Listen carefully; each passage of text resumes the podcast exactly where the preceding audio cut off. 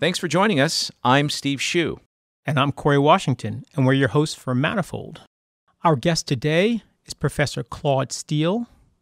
Claude is the Lucy Stern Professor in the Social Sciences Emeritus at Stanford University. Previously, he has been the Dean of the Stanford School of Education, the Provost at Columbia University, and the Executive Vice Chancellor and Provost at the University of California at Berkeley. He's the author of numerous articles on the topics of addictive behaviors and self affirmation, but is best known for his work on the influence of stereotypes on minority student performance in higher education. He's the author of the 2010 book Whistling Vivaldi and Other Clues to How Stereotypes Affect Us. He's a member of the National Academy of Sciences and the board of directors of the MacArthur Foundation. Claude has received honorary degrees from the University of Chicago, Yale, Princeton, the University of Michigan, and the University of Maryland, Baltimore. Welcome to Manifold, Claude. Great to be here. You and I have a common friend, Ed Gordon, which is how you came to be on our show. Yeah. And I asked Ed to reach out to you, and uh, graciously agreed. Um, I know this is a little bit di- of a digression, but I think Ed Gordon is one of the most remarkable people of the past century in higher education. He's 98 years old right now. His doctor recently informed him that he probably had about 10 more years to live, and this encouraged Ed to start writing an NSF grant. I describe him as the grandfather of research on minority student education. I knew him through my father, but probably less well than you did.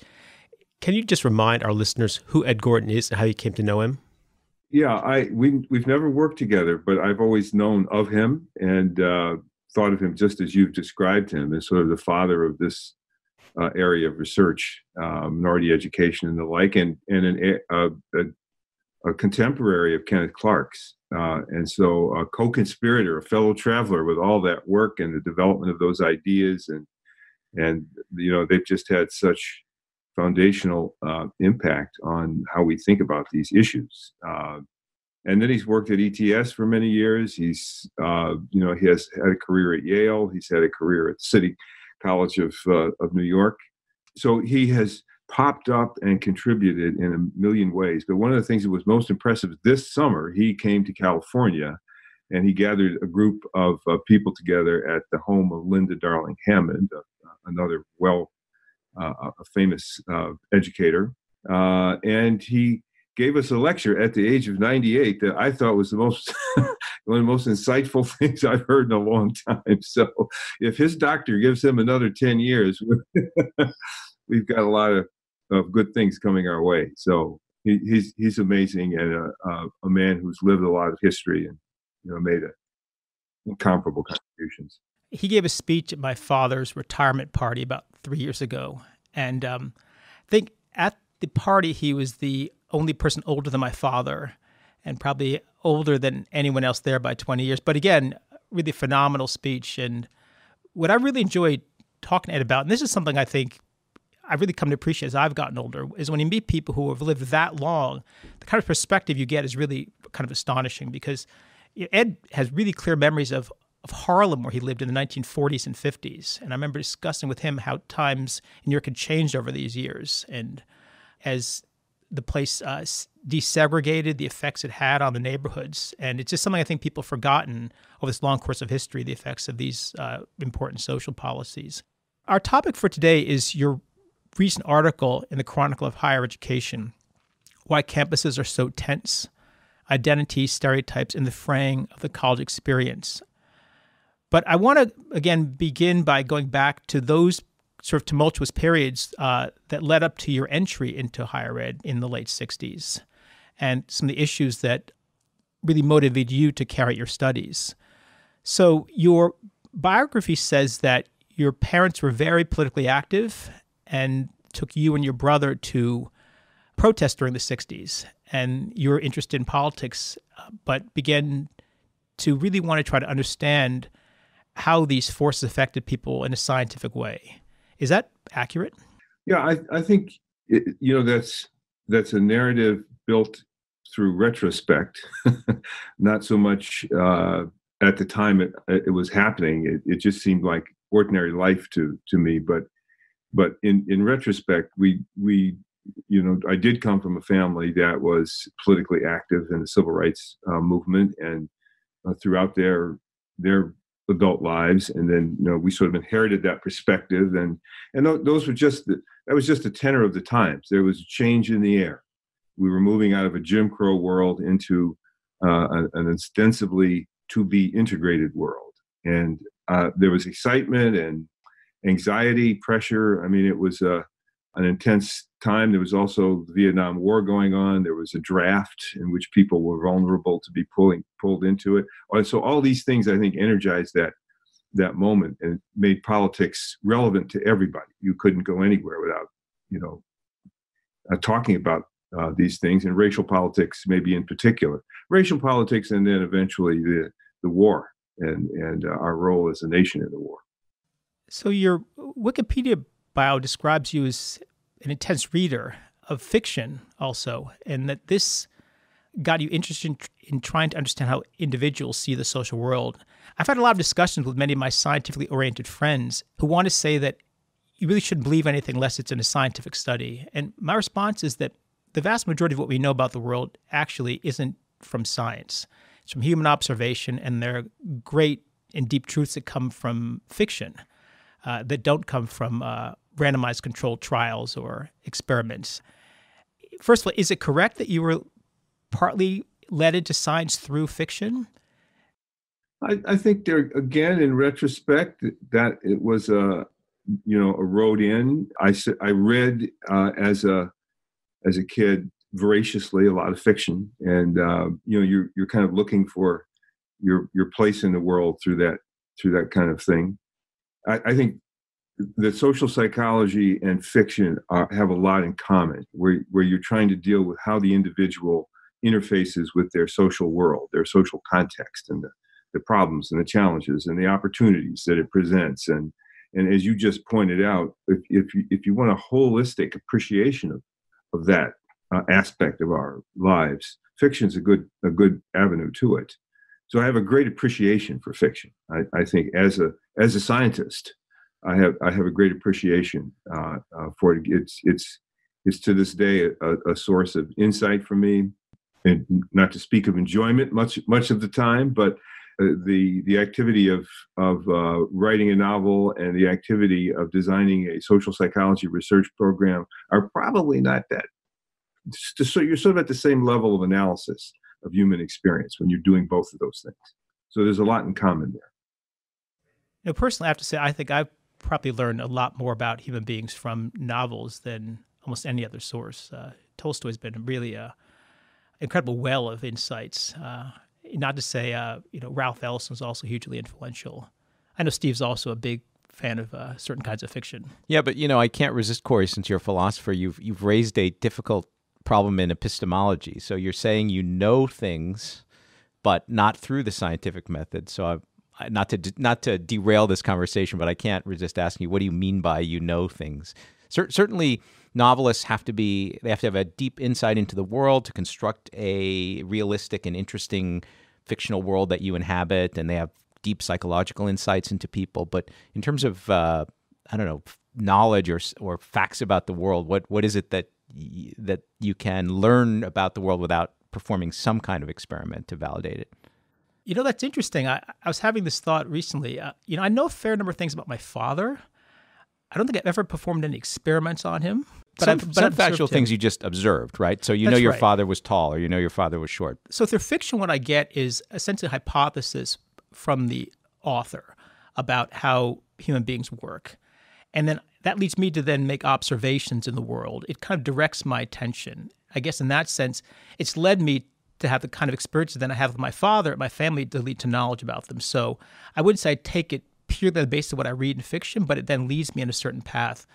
Uh, as Claude said, it, you know, it, it may it may lead you toward an experiment, something you really want to investigate further. Yes, I mean, so for example, like uh, when they sketch a character really deeply, then you feel like you've actually known that character, even though it's fictional, a person didn't really exist. But if they make some social observation, like if you do X to a group of people, then Y will happen they could be right or they could be wrong actually about that and then maybe it motivates you to do the social psychology experiment to see was the novelist actually right when when he or she said that you know, Claude, I don't want to have us Yeah, we should- but, but but let me remind you, th- this did happen very recently, and it remind me how difficult it is to write across.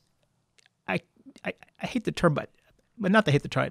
I think it's difficult, but identity lines. I was reading a f- female novelist description of a male character, Yes. and she was describing this thought process, kind of continually going over your emotional experiences. My thought was, I don't do that. I don't do that. and, and this is something I want to get with Claude. We- We're talking about stereotypes, but over the course of my life, I had various white people, for want of a better word, assume that I was more like them than I was. So I've been called an Oreo at various times by white people, never by black people. So there's a kind of projection. They assume that I'm a lot more like them. I'm like, I have to say, look, I try to be Never been called an Oreo by a black person? Never. Wow. never Okay. you know and i'd explain to them look you know you know i think you're projecting quite a lot uh, th- there's a there's a phrase that bruce springsteen has that i really like he says over the course of your life pe- it's always of course about a car people get into the car over time and nobody gets out of the car so these early experiences are really formative to you and as you as you kind of rise through the hierarchy of life and you know, become provost uh, at Columbia or executive vice chancellor at Berkeley,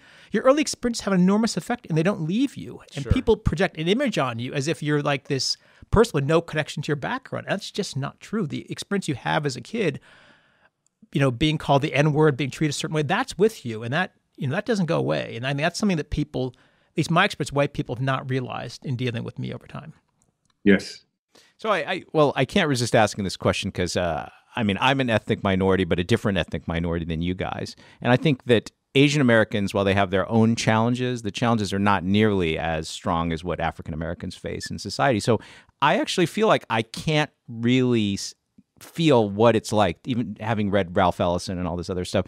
I still can't really get a sense of what it's like to be walking down the street in East Lansing and some guy could drive. You told me the other day, some guy drove by and yelled the N word at you. It doesn't really happen to me. So I and and what they yell at me is a little bit less charged, right? So I, I just feel like there's a, there is some kind of gap. Like I cannot bridge that gap, right? Maybe if I did some science experiment where I wore a hologram of you for a week or something, but uh, not currently possible. I would say. What do you think? To give you some background, Claude, uh, you know, this is the first time in honestly close to 30 years. I think the, the last time I was called the N word was on a platform, a BART platform in the early 90s by a Latino guy.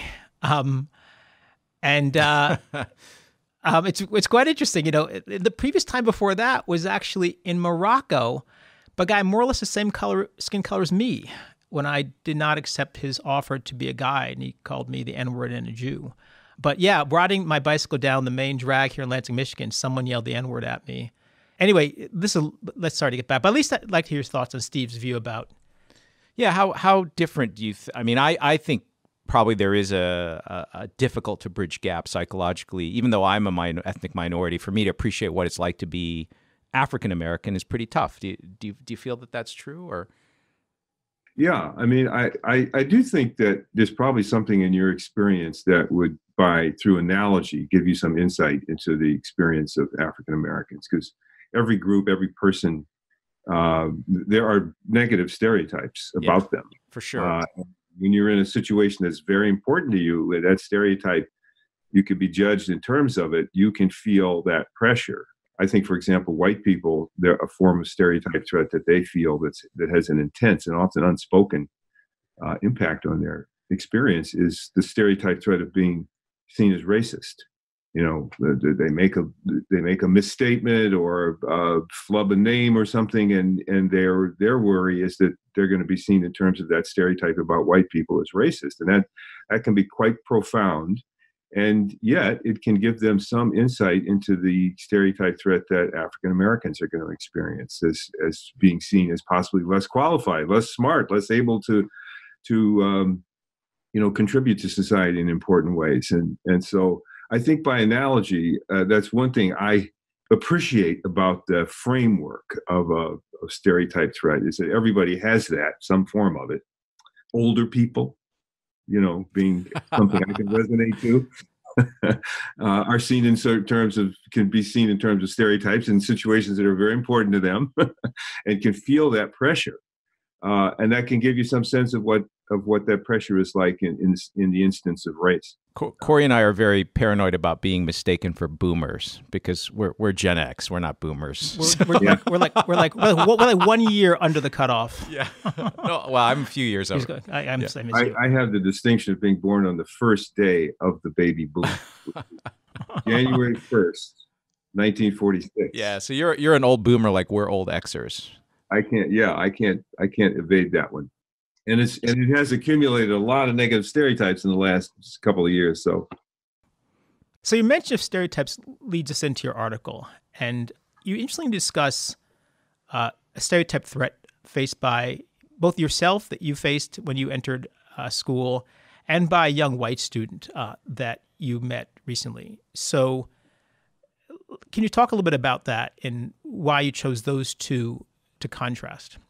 Yeah, it's a good question. I and what we were just talking about, I think, was was the motive behind picking those two examples to open the article with is that I wanted to right away make make it clear that indeed race is an identity in the United States in America that has some very strong negative stereotypes and some very and big consequences tied to them. And I thought that personal story about uh, coming to graduate school and and uh, seeing the excitement that people had about Arthur Jensen and his hypothesis that my my people were genetically inferior intellectual intellectually, and that that because it was seen as science, we were expected to take that seriously, and it it, it gave me a question uh, that it didn't give my white friends and colleagues, which was, am I as a scientist, am I supposed to be open to this really dark possibility that me, my race, my family are is that what's involved in being a science? Can I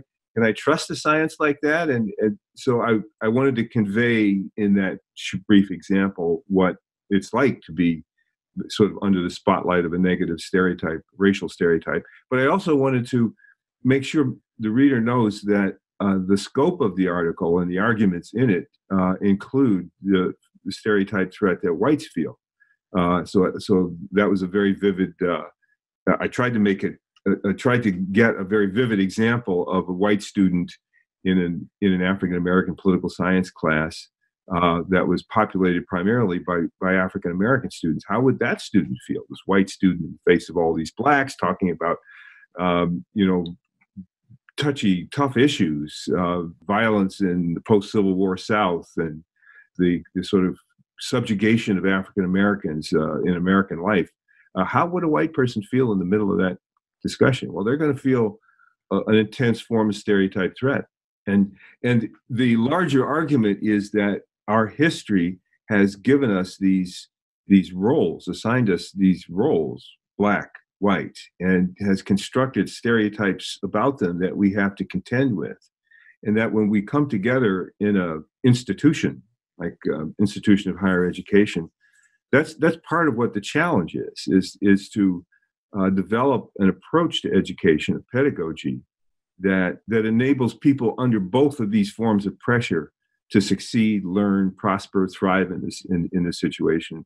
And that, that for me was a way of characterizing what uh, the, a challenge of integrated life is in, in the United States. That that we're doing some uh, we're doing uh, something that I think is kind of amazing in human history, which is we're we're having a society in which we want everybody to be able to come together and benefit from our institutions, their opportunities to make contributions and uh, and the like.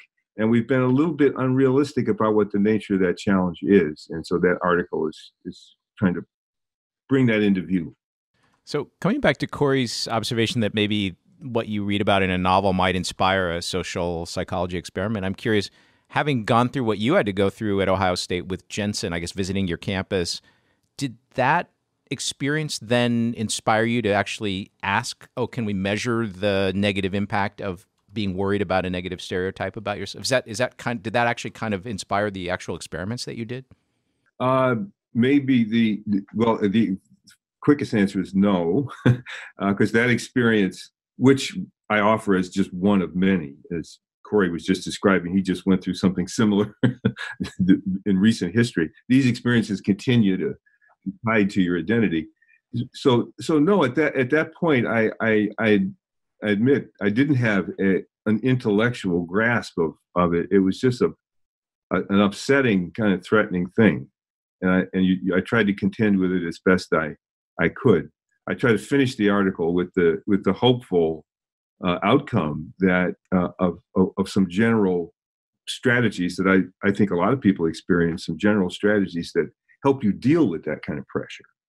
Uh, but at the at the time, I I, I didn't have any coherent articulation of of something like stereotype threat, a concept like that. That was that was 25 years down the road. But later on, when you were designing the experiment, were you able to introspect and say, "Hey, you know, sometimes I probably had to get over."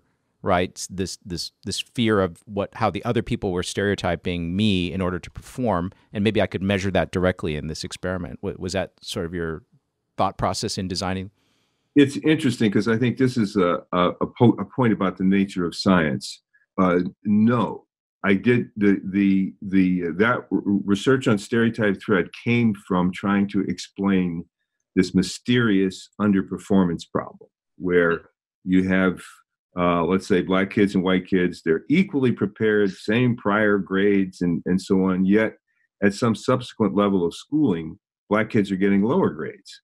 So why would that be happening? Because they've got the same preparation. If you told me there was a difference in preparation, of course I'd understand that. You know, the, the, the schools that African American kids uh, get to go to in this country generally uh, are not as strong as, as schools that uh, uh certainly middle class, upper class uh, white families have available to them.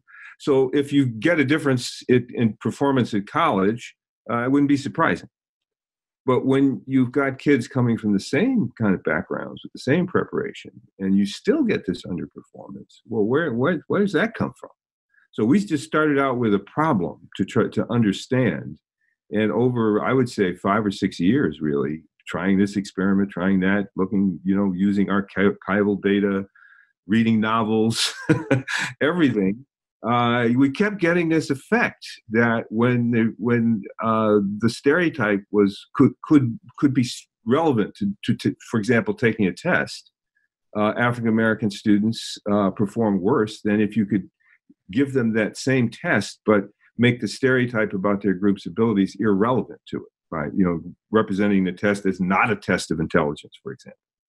Uh, as soon as you did that, same test, but African Americans' performance went up uh, a higher, and so it it that idea that phenomenon of stereotypes that presented itself to us, and and we wrangled with how to describe it and interpret it and and and so on. I want to say the rest is history, but it really presented us to us, and I think that is how a lot of, of uh, certainly in my experience, my more important ideas have come that way.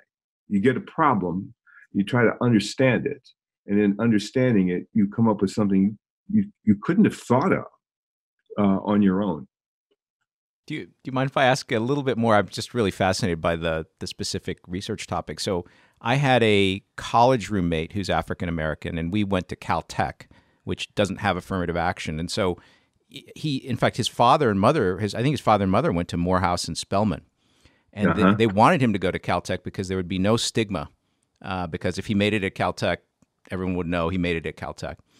One question I have is if is the is the stereotype threat alleviated for kids who go to like a historically black college? Like, uh, do you do you manage to get yeah. into an environment where you're not worried about it, and do those kids actually perform better, controlled for test scores and stuff like that because of that? Well, it, it is. There's a big fact fat fact out there, which is that for African Americans who get into the uh, STEM fields, professional at a professional level, doctors, scientists, the vast majority of them come from uh, the small number of historically black colleges yes. and universities.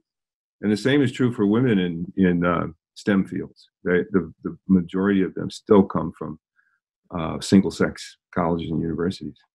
So there, there, there's a big piece of evidence that I think reflects something like this that there in those environments, they're less uh, they're less likely to worry that they're going to be seen in terms of a racial stereotype or a gender stereotype because everybody's like that. Uh, whereas at Caltech, I, am not sure what you're going to tell me happened in that story, but I'll predict I'll predict that uh, there's going to be even though there isn't affirmative action, you know, there's probably considerable worry that you know I, I could be seen if I make a if I screw up here, I could be seen in terms of that stereotype or, or confirm that stereotype. There's That no can- there's no question that I I'm sure. I mean, he and I are good friends, and uh, to this day, so there's no question that there's extra pressure. But uh, no, he was under tremendous pressure to represent. You know what I'm saying? So, uh, but luckily, he's quite a talented guy, so he didn't have a problem with it. He was a hard worker too, but he was under that pressure. Now, but I still think he felt that having gone to a school that didn't practice affirmative action for the rest of his life, for the people who knew, they would realize that you know, okay, he he didn't have that additional stigma maybe that some people have to deal with. And I think he that was actually strategic on the part of him and his family in choosing the school. wow, Uh, interesting. I yeah. think, but that, that kind of assumes that people know Caltech does not it- practice right, affirmative action. Exactly. So, it's and- a small that- community that would know that. and and that they judge people uh, more harshly go to schools that they know practice affirmative action. I'm not sure that both of either of those things is actually true. Yeah, I, I, I- I agree with you. I don't think that many people know anything about Caltech. It's a totally obscure, tiny school, right? So that strategy may not have been a great strategy, but his father was a is a chemistry professor, so maybe they were viewing things from a very narrow academic lens when they chose the school. Well, you, the UCs don't use affirmative action, for example. Uh, the University of California, those 10 campuses, that's 285,000 students. Uh, and you still get considerable underperformance. Right? That's the name for the Mhm, phenomenon. mhm. Having the same credentials, yet not performing as well. You still get you still get that in a um, in, in a huge system that doesn't, by law, uh, isn't able to use affirmative action. You know, it's interesting. I think about your experiments and the interventions that they suggest, uh, and maybe you can elaborate on these. But uh, where you tell a student they're not being judged on basis of their intelligence, and you uh, suggest that in your feedback studies uh, they're high high standards. These strike me as very early versions of the nudge approach to changing social reality. You give a small intervention that has a disproportionate effect. But on the other side, going to an all black school or an all female school is a large social intervention. So it seems like it's actually pretty complicated what's required to change this kind of underperformance. You know, it's it seems like you may have to have interventions across the entire magnitude. But I think a lot of the nudge stuff doesn't replicate. That's the thing. So that I- it's more plausible to me that yeah, going to Spelman or going to Wellesley really does substantially alleviate some of the pressures, whereas a, a small nudge might not fix what could be a very pervasive effect.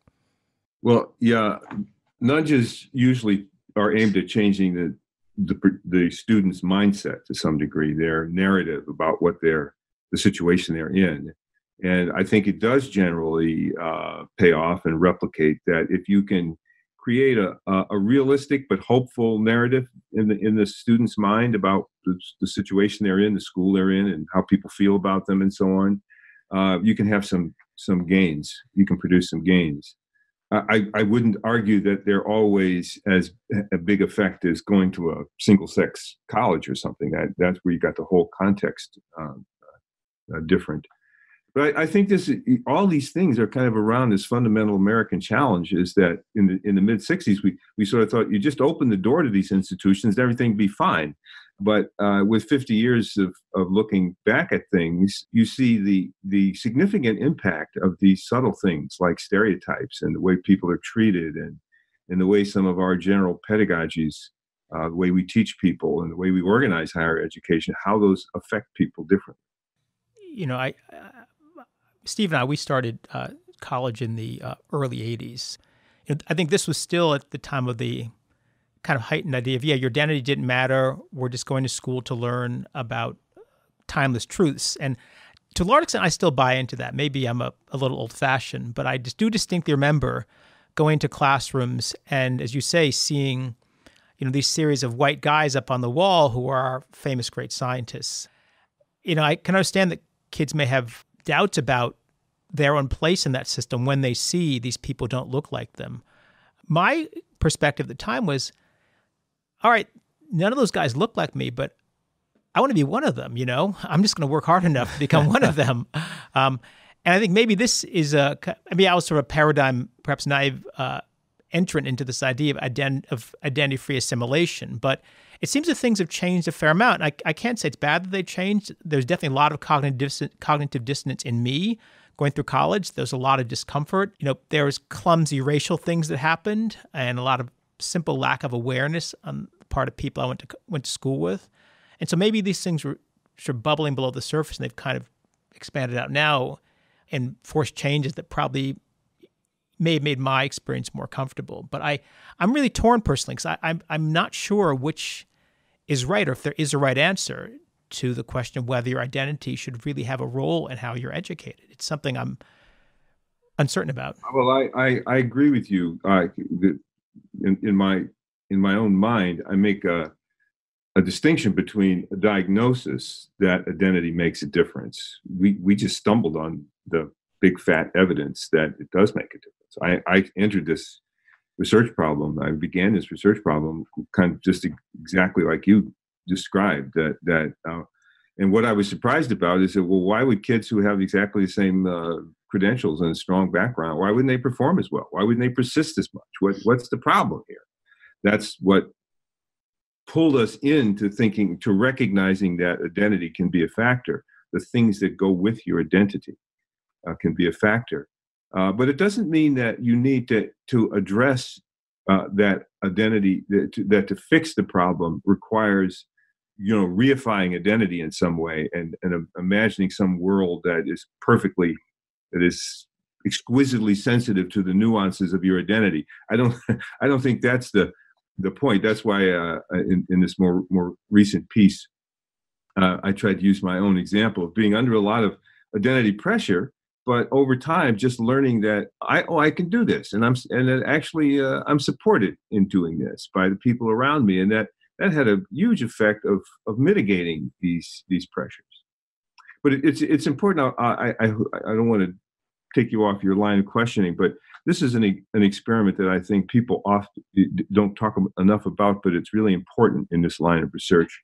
Uh, we gave black and white Stanford students a really a set of really difficult anagrams to solve and we told them half of them that these that solving anagrams is kind of related to it's kind of a measure of cognitive abilities and the other half we told uh, well you know there's nothing to do with cognitive abilities it's just a game people play and just, it isn't predictive of anything. So black and white under those conditions. Then uh, under a variety of ruses we asked them to do more to volunteer. How many more of these anagrams would you be willing to do for us? Well the white kids uh, no matter how you describe the anagrams as, as tests of cognitive ability or not tests of cognitive, they said two. We'll do two. I'll do two. These are these are really tough anagrams. I don't want to be here all day. I'll, I'll do two for you. And uh, for the black kids, when we uh, told them that the the anagrams had nothing to do with cognitive abilities, it was just a game, uh, they said the same thing. We'll do two. We'll do two more for you.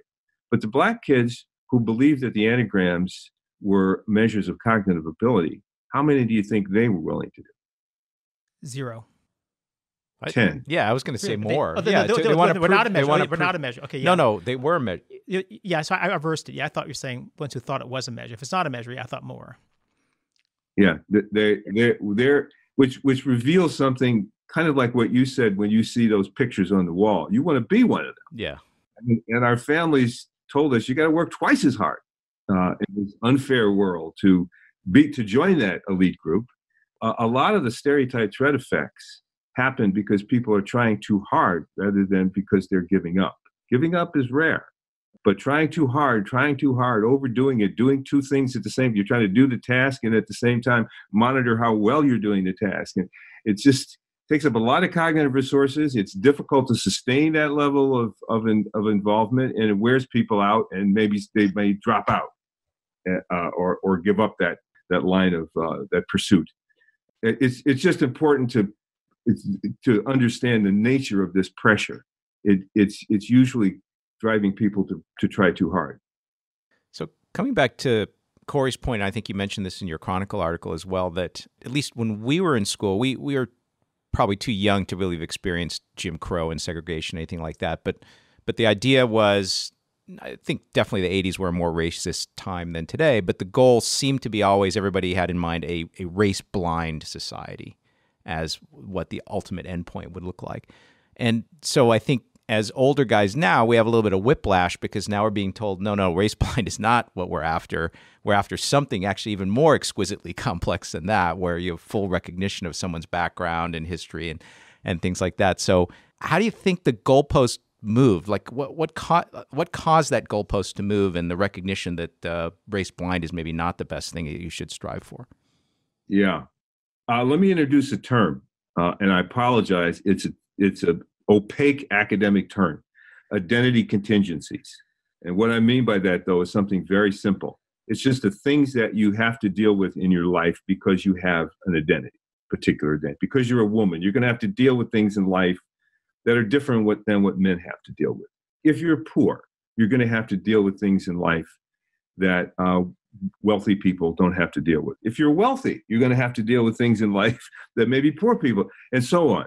Uh, the, that's what the term identity contingencies refers to. Uh, that there are just realities tied to our identities that reflect how society is organized around identity and the history of society and how that history's been organized around identity and stratified and how identity has been used for you know 400 years plus to to as a basis for allocating opportunity and for deciding who's a part of the social contract and so identity is real and the way we experience it in our own lives that there's just certain things we have to deal with so as as an African American, I have to deal with the fact that people could see me in in a, in a certain way. That stereotype threat. So when you get me to promise to be colorblind, I I I kind of don't see that. All that stuff that's really part of my experience. It's tied to my identity. We've kind of held hands and agreed. Well, we're not going to see that. And it, it could be that, based given the identity I have, uh, my road to this level of schooling, let's say, let's say it's getting into college, my road to getting into college could have been very different than the road for somebody else getting into college. And it might have produced all kinds of experiences and feelings that are different. So if we're colorblind, uh, then then we're we're kind of we're we're not adapting to some realities that uh, are out there that may make a difference in how effective our universities are, for example, or our colleges are, for uh, for example. So that's a basic point. Now, colorblindness sometimes is a standard of fairness. You know, we we want uh, uh, law enforcement to be colorblind. We want incarcerations practices and sentencing to be colorblind. We want healthcare to be colorblind. We want access to, to capital to be colorblind. So uh, I, I'm not sure we're going to get rid of that uh, as a as a general approach to how you do an integrated society, how you bring everybody into society. I'm not sure we're going to get rid of that. So to to to put a a, a black hat on colorblindness uh, completely, I, I don't agree with that.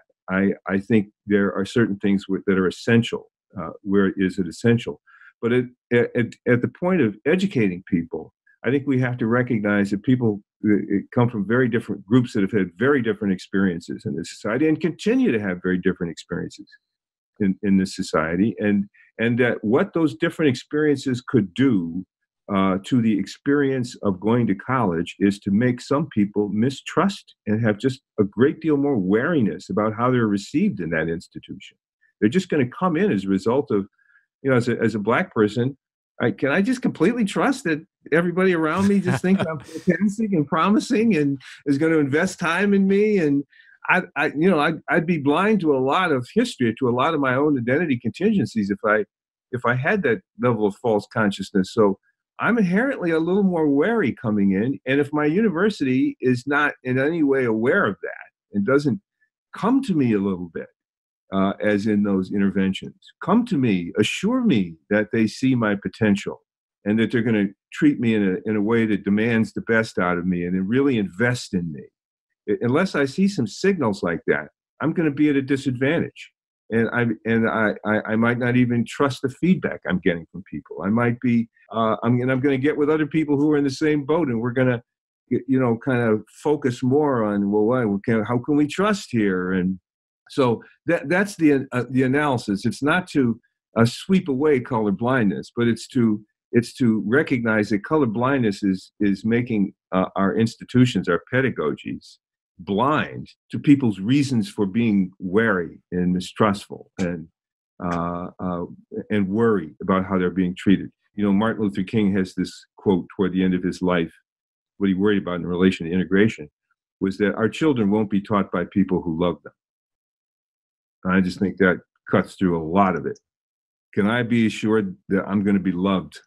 Loved So a, a piece of pedagogy that says the way to treat students is to, you know, tell them to look to their left, look to their right, and be disinterested to a kid that that needs some signal that you that I don't know if you if it needs to be love, but that the, that you believe in their potential. That's a terrible pedagogy, and that's that's a big part of, of, of the of the problem with or the challenge in American life, well, throughout education and throughout the corporate world as as well. Claude, you're probably very well aware of um, this change that happened. I became aware of it because of a recent article. I can't think of where I read it, but about the large number of black school teachers who lost their jobs after Brown. Yeah. Uh, and this kind of an un, it was really a to me it was a revelation. Of course, black kids have been taught by black teachers for decades before that, but when Brown came through, these black kids went to white schools, were allowed to go to white schools, and many of them went, but the white schools would not accept the black teachers. So a whole generation of black teachers lost their jobs through Brown versus Board, and that led to you know, perhaps that's what Dr. King had in mind when he was making this uh, comment. It wasn't an abstract observation. Absolutely, um, it was. It was a. It was a real. Uh, the, the a good source, an entertaining source of this is a revisionist history podcast by Malcolm Gladwell that makes that, that, that maybe I heard that. Yes, that's right. I think that's right. That's maybe where you heard it. Yeah, it, it tells that that story, which which which is a revelation to a lot of us that uh, the in, in, in desegregating American schools, which by the way are not that desegregated, still are almost as segregated as they were in 1954. Uh, but that the effort was to integrate the kids and not the teachers. So the kids got moved around and bused and, and the like, but uh, basically, people weren't going to let black teachers teach white kids. And so black teachers lost their jobs. And I think there is now a fair amount of evidence uh, showing that a very important factor in the performance and academic success of black kids is having black teachers. Yes. And I think even one. Even one, yeah. And their whole, you know, experience in school, having one teacher turns out to make a big difference in the achievements and the outcomes for black kids. Do we know why or what it is that teacher does, or it, if it's merely that teacher's presence that has an effect? Well, I you know I don't I don't think a lot of I, I think the research needed to unravel that in a, in any precise way has yet to be done. Uh, so we're we're at a point of noting the phenomenon that it does have this different this effect, but I don't think we're really clear about exactly how it happens. It could be that I just need to have an existence proof. That's one thing that Kenneth Clark meant to me as an African American kid coming into psychology is that well, it, it, Kenneth Clark was a was the only the only African American social psychologist I'd ever heard of or that existed. So he, but it he, it was powerful because well, if he did it, maybe I could do it, and that's highly motivating. Uh, it, so I, I never met him until many many years later but he was he had that role, you know, of the Obama presidency. I could be a president. I could be. That's very different than living your life as I couldn't ever be the president of this country.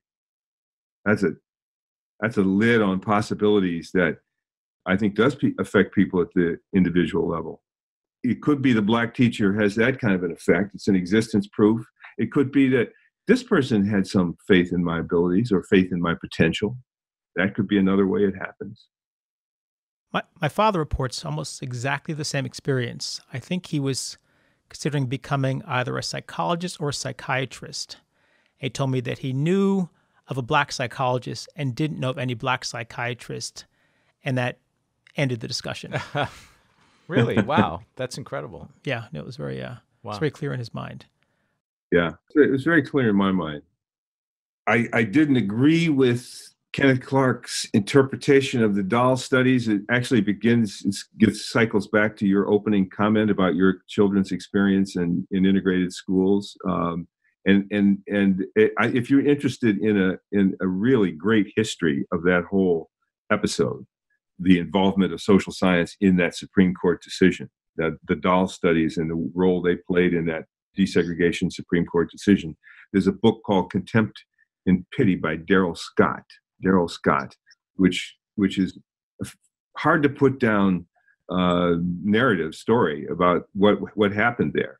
Actually, the data are closer to the experience. The actual data are closer to the experience you describe your children having, where integrated schools are are much were, were harder on black kids. But the the need to have the data support uh, a, psychological condemnation of segregation that there's we want to, they need to get a psychological rationale for getting rid of segregation because a political rationale that would just never have passed, never have gotten the South on board. Uh, and the Supreme Court probably would have had a split decision and maybe it never would have happened. So it was a legal strategy to make a psychological account uh, of what of the damage that segregation would do. Well, it leads to this low self-esteem kind of thing. Well, it actually doesn't. but you can interpret the doll studies are ambiguous enough that you could you could given the pattern of data which i don't i don't want to bore you with right now but given the pattern of data you could go either way so they all held hands and they went the way that said segregation leads to lower self-esteem even though they're really you could make the exact opposite interpretation of the data so corey the, the conversation you guys were having was before we started taping right so maybe you want to okay um, so claude we, we have to this is complicated editing let me a little artificially sort of retell the story, um, and then we're going to figure out how to edit this in because I think this is really good. So I'm not trying to do this, but let's let's set the stage. I, you I'm reading through your biography, and I noticed that Kenneth Clark Kenneth Clark's work is pretty important to your academic development and perhaps your political development. Now, I have very young kids. Uh, my daughter's five years old. My son's four. Another daughter's um, two years old, and my kids are going to integrated schools. This is a long running discussion as part of our group here, but I'm shocked by the degree of integration and tolerance and the number of interracial kids in the Midwest. I had very strong stereotypes about the Midwest before I came here, um, but there are a surprisingly large number of interracial kids in our class. I'd say maybe a quarter of the kids are interracial or a third, and, and, and my, my kids are too. it's interesting, at the time I was at Stanford in the 90s, in the 80s, um, late 80s, I was told that the largest group of minority students on campus were interracial, which shows that California is actually quite a ways ahead of the US in this regard. But what I noticed with my daughter was really fascinating. There was a there's a real deep interest in skin color, and my daughter would draw herself as white for the first couple of years of her life. She's got she's extremely talented artistically. She draws a lot, but she's drawing herself as blonde, which you know, I found really kind of disturbing. Um, and my kids were really obsessed with skin color. And it's clear that she'd gotten the idea that white was better. In fact, she drew the entire family, and the only person who was reasonably brown was me. It was just, you know. but interestingly enough, uh, she's recently started pre K, and she's gone to extremely diverse school where I think most of the kids in her class are minority. And within a week, drawing herself white just stopped. Yeah. And I can't say it's causal, but it certainly does appear that her being in an environment where it appeared that her skin color was, you know, the norm and acceptable changed it entirely. So yeah. I, I do want to get into this a little bit.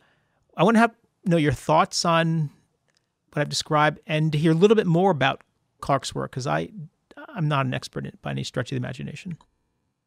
Well, I can recommend going on YouTube, and and uh, YouTube has everything. So it actually has footage of the doll studies, and uh, they look like this: where you've got uh, a black kid, four or five years old, and there's a white doll in front of them and a black doll in front of them, and they're asked by the experimenter, uh, "Well, who's the nice doll? And who's the doll that people like to play with? And who's the doll that's the prettiest?" And so on, right? And the black kids in that in, answer to those questions often point to the white doll as the prettiest, the nicest, the most popular, and so on. And then the experimenter says, "And which doll looks like you?"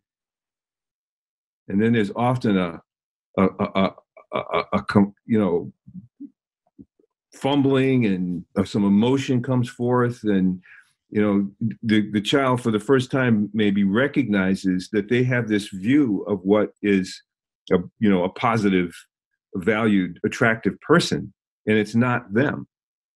And it's like a moment of confrontation. Uh, and then they point to the black doll as like them. And that's the evidence that the Supreme Court used to say uh, black kids have a low self regard because they think they're not the thing that is good, pretty, and popular, and so on.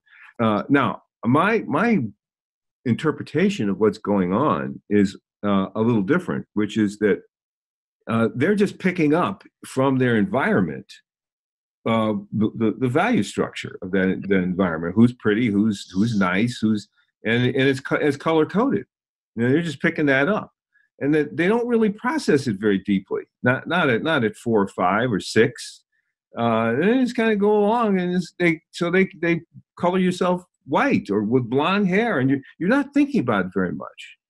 Uh, but if you are put in a world that's different, where there are black kids around, then then you're you, there's a whole different values scheme going on and and what's nice and pretty and so forth it's not necessarily white but it's some variation on on african american life and, and looks and experience so the, context is is sort of uh, giving them this uh, these associations.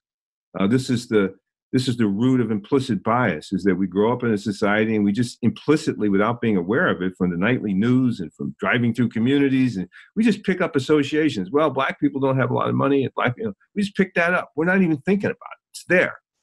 It doesn't mean that because i've picked up those associations that i actually think less of me of myself it's just that there are associations up there if i was in a different society uh, skin color would have a completely different meaning. It wouldn't, it wouldn't mean the same thing at all. If I was in, that, if I grew up in Lagos, uh, it just wouldn't mean it the same thing. Maybe, maybe who comes from a rural area or an urban area, that might be a big deal in Lagos. But, but everybody's black in Lagos, so it doesn't mean anything. In America, given our history and the way our society is still organized around race, uh, race color codes things, and and that's just picked up. Uh, so I uh, maybe maybe I don't know if I'm unique among psychologists, but I'm among a set of psychologists that do not interpret the doll studies as as you know uh, definitive evidence that black kids have low self-esteem, and that's that's one one of the the impetuses for doing stereotype threat uh, research is that it didn't seem to me like black people internalized the negative stereotypes about them in, in a sense of integrating it as a view of themselves, these negative views out there. In fact, growing up in a black community, I felt people just knew you had to contend with them, that people are going to see you that way. And you just had to contend with that in some way or another. You had to deal with it uh, in some way or another. And that, that, that captured the reality, the impact of stereotypes. The stereotypes out there uh, it's not necessarily something I believe and have internalized, like Gordon Allport has argued, uh, perhaps most famously. It's internalized. It's hammered, hammered into our consciousness, and and it affects our our, our a person's sense of, uh, of affects a person's integrity.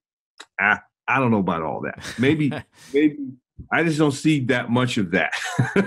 maybe in some extreme circumstances that happens, but most of the time, I, it it happens in situations where I know people uh, the stereotype the way people think about black people could affect how they treat me or what they think about me. Then i got to deal with that.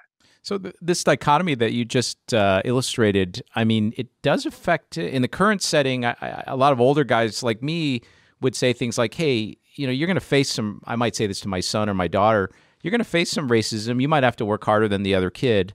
And it's better that they kind of know that and in a way that you know by being too nice too um, exquisitely sensitive to people's uh, backgrounds as you're educating them. I, I feel like you're training, you might be making them overly sensitive to these issues and not as resilient as if you warn them from the get go. Hey, some people are not going to like you because of the way you look, and you just better be ready for that. So, I, how do you how do you feel about that? You mean I'm I'm not clear on the contrast. One one one strategy is to say, look out, it, it may be coming for you and be ready for that. Yep. You can handle it. Yep. That would. And what's the other approach? Well, the other thing is to is to say that so uh, you're the kid is likely to internalize rather than just realize society is hmm. structured in a certain way that might be disadvantageous yes. to them and, and maybe learn to react to it.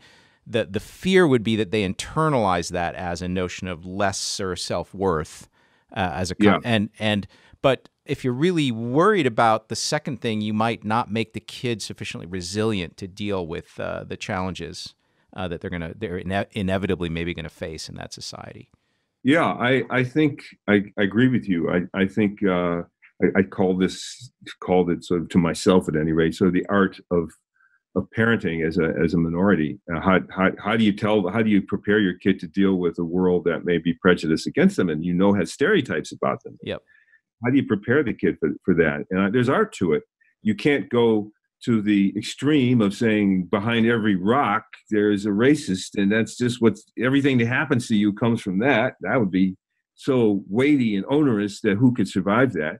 And you can't go to the other end of the continuum, the false consciousness end, where no, we're in a post-racial world. It's all over. Everything's cool. You're never gonna, you know, those those shootings on television. I don't know what they mean, but ignore that. I mean, so you you have to uh, uh, help a child understand the the reality. I I, I think of, of, my parents uh, uh, being especially good at that. There was, was just a lot of talk that um, that gave us a sophisticated approach to the the realities of my contingencies, my identity contingencies. That I remember my father, my father was very straightforward about things like, look, the world don't have to be perfect for you to get get and keep a job, man.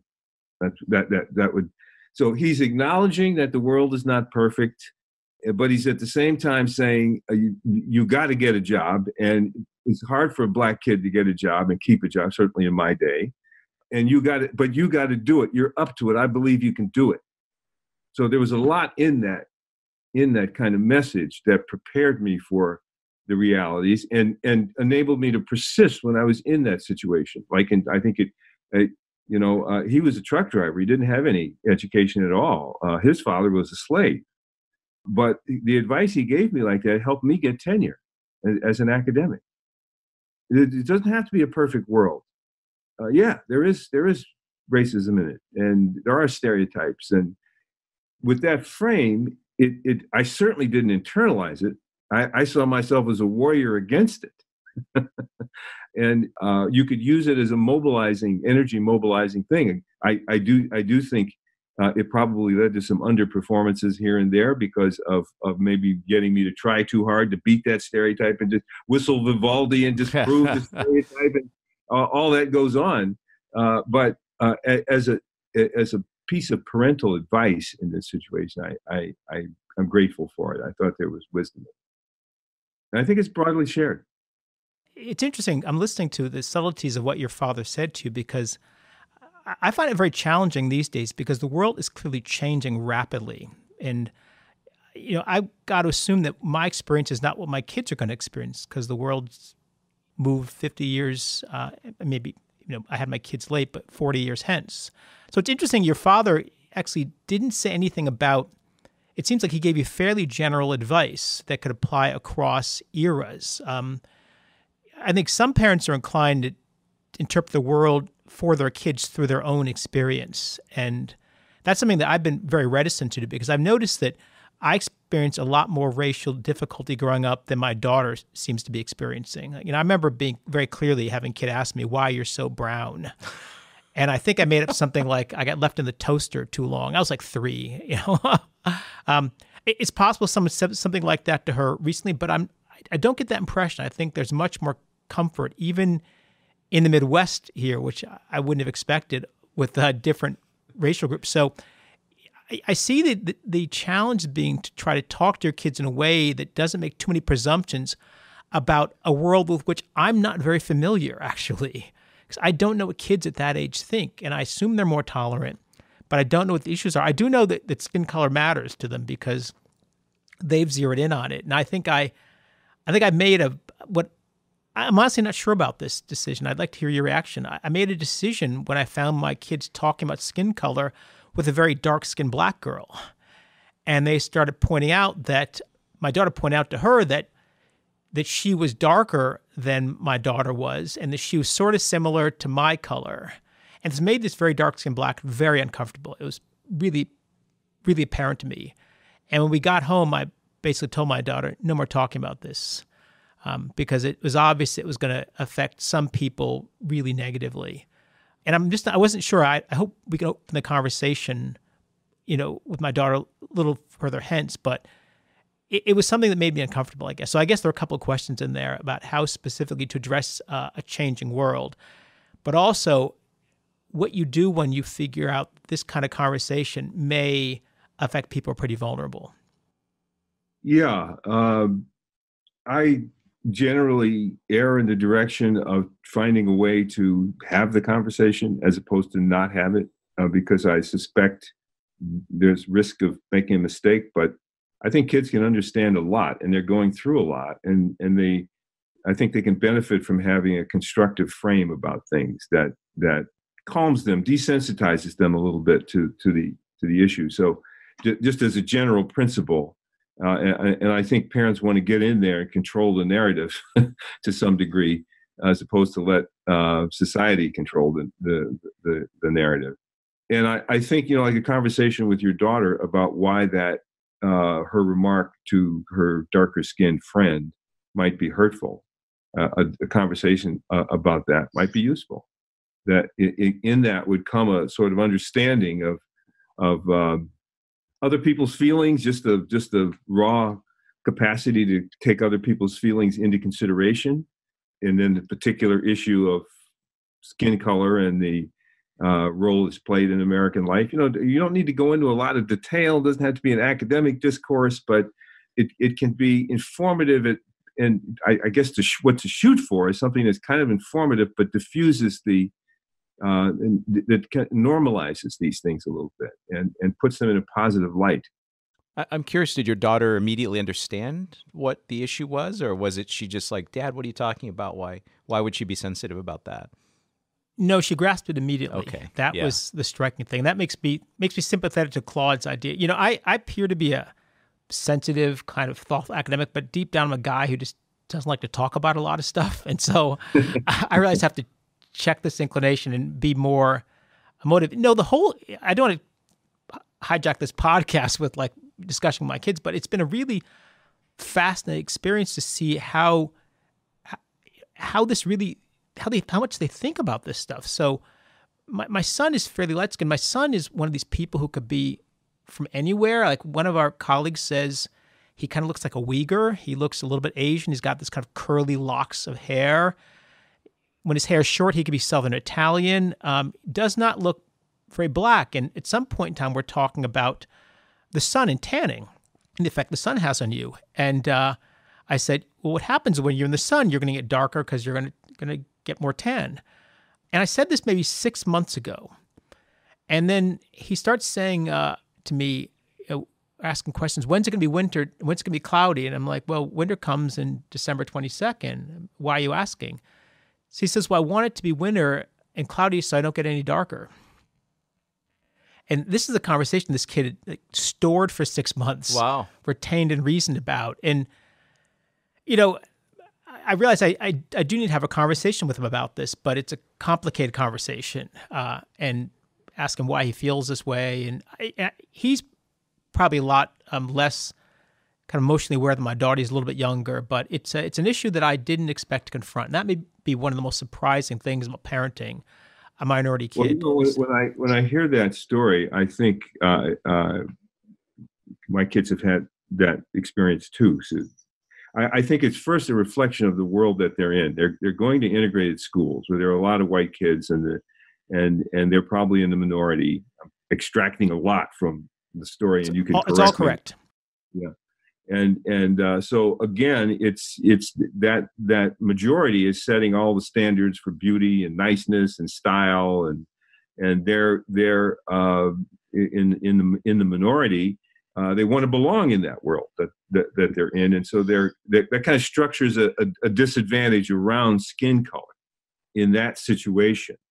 And i think an important um, thing a parent can do is expose them to an environment where skin color has a different meaning where where maybe it's cool to be black uh, or it's you know it's we all i throughout my life i've sought those kind of situations. I deeply involved as a as a consumer of jazz uh, especially growing up and into adulthood because that's where black people were so brilliant so obviously brilliant and and the sensibilities of the african american experience were so beautiful that in that context skin color is cool and it's it's it's may maybe helpful for for kids to see that because they're contending with this. I just think a structural situation of, of and and and again. Uh, that that that essay, I, I'm I'm trying to get at some of the challenges of integration, just that we don't want to think about. And that colorblind notion, I, I bet your your children's teacher just is saying, well, you know, I have to. I don't have to respond to your race. It's. It, I don't. I don't see color. I don't see color. Oh, Bullshit. The whole room is structured around color because the whole society and the whole history of the society has been constructed around color. So the kids, they they they see it and they experience it. How much they process it and and internalize, who knows? That's that's murky waters. But but but they're they're just reflecting the structure of American society and, and, and their and their perceived role in it. And maybe it's cooler to be a little lighter here than it is to be darker. So uh, so, so I I think it's helpful to to go abroad and see the Obamas and to see the you know even sports uh, is another great area, but areas of life where where skin color is is uh, a, a, a, at least not a negative thing.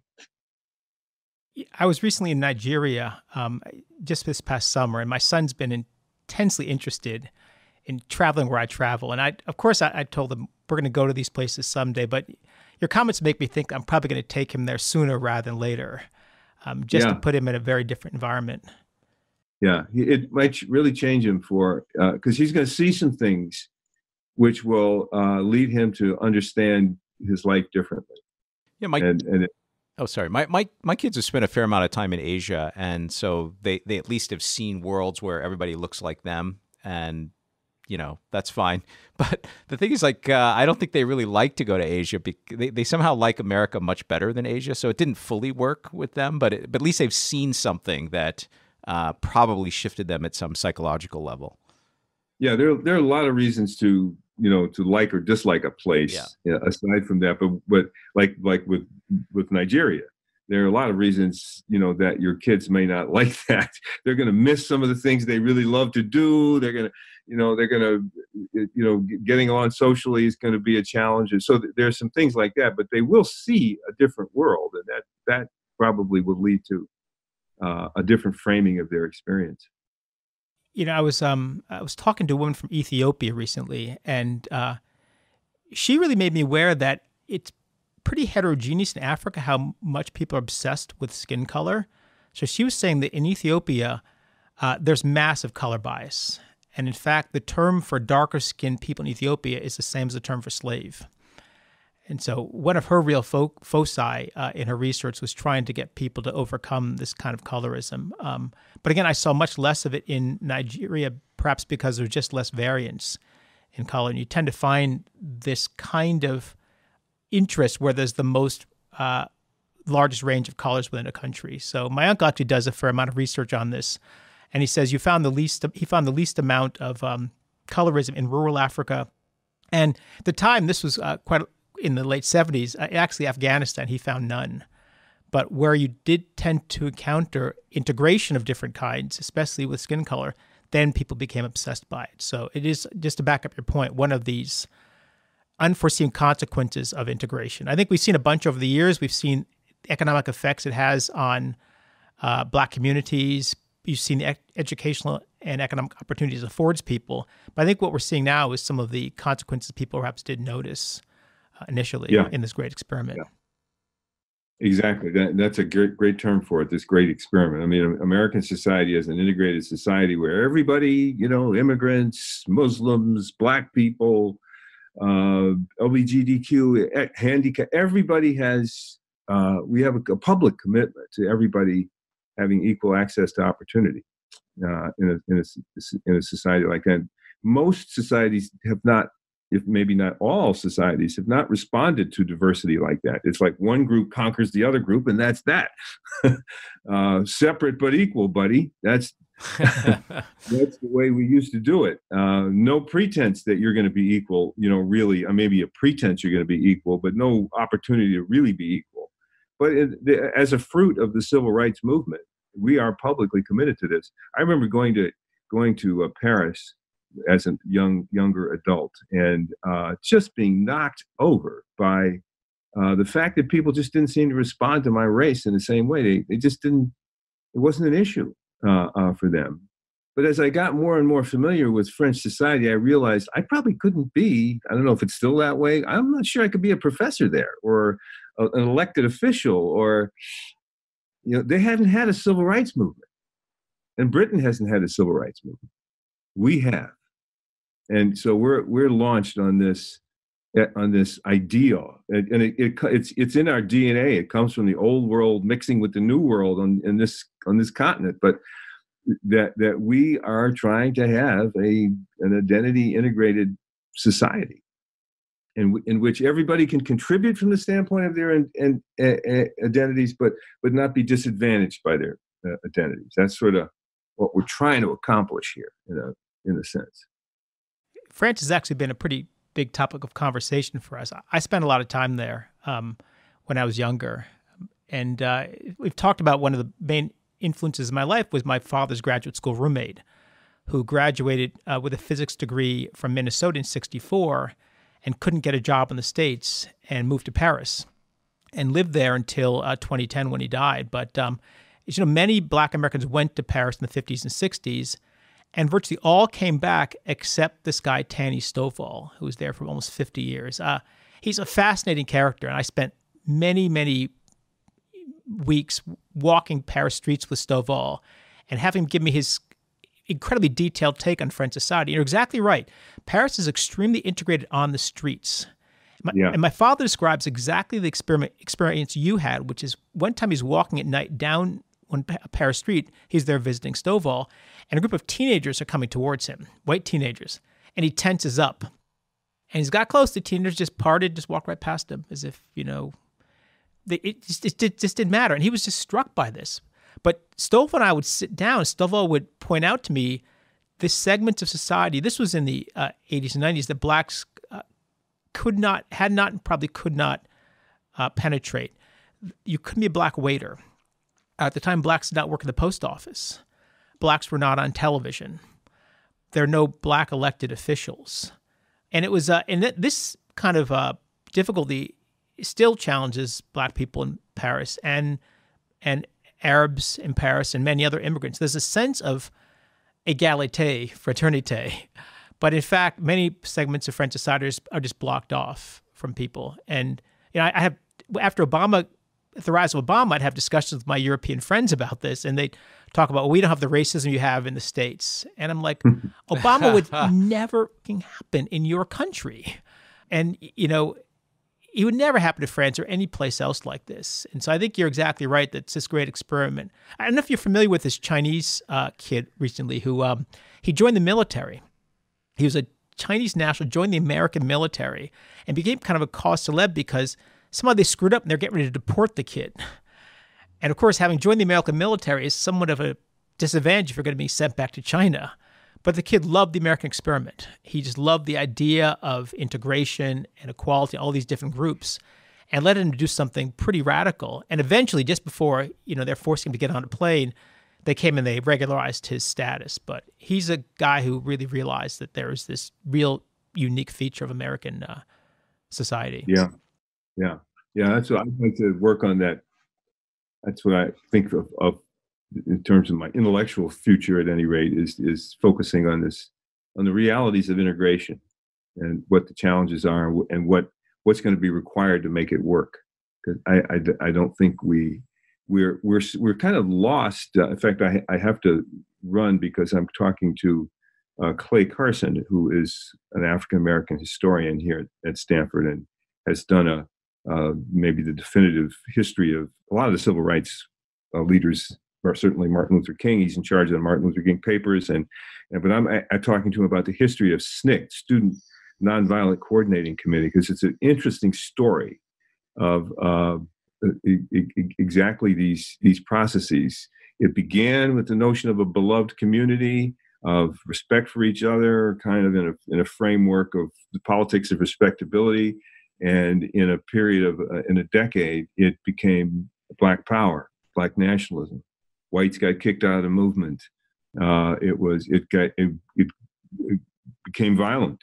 Uh, you had to get guns and the Black Panthers and so I'm really interested in in that history because it reflects such an important, uh, such a rich reaction to to this American experiment, and and I think there are lessons in it that our institutions today can extract from that transition to help us figure out what, what what can work and what can't work. But the the basic question is, well, how the hell do you integrate a society like this, where people they, we come together, but we've got very different histories, and you've always treated my people in a certain way. Can I trust you now?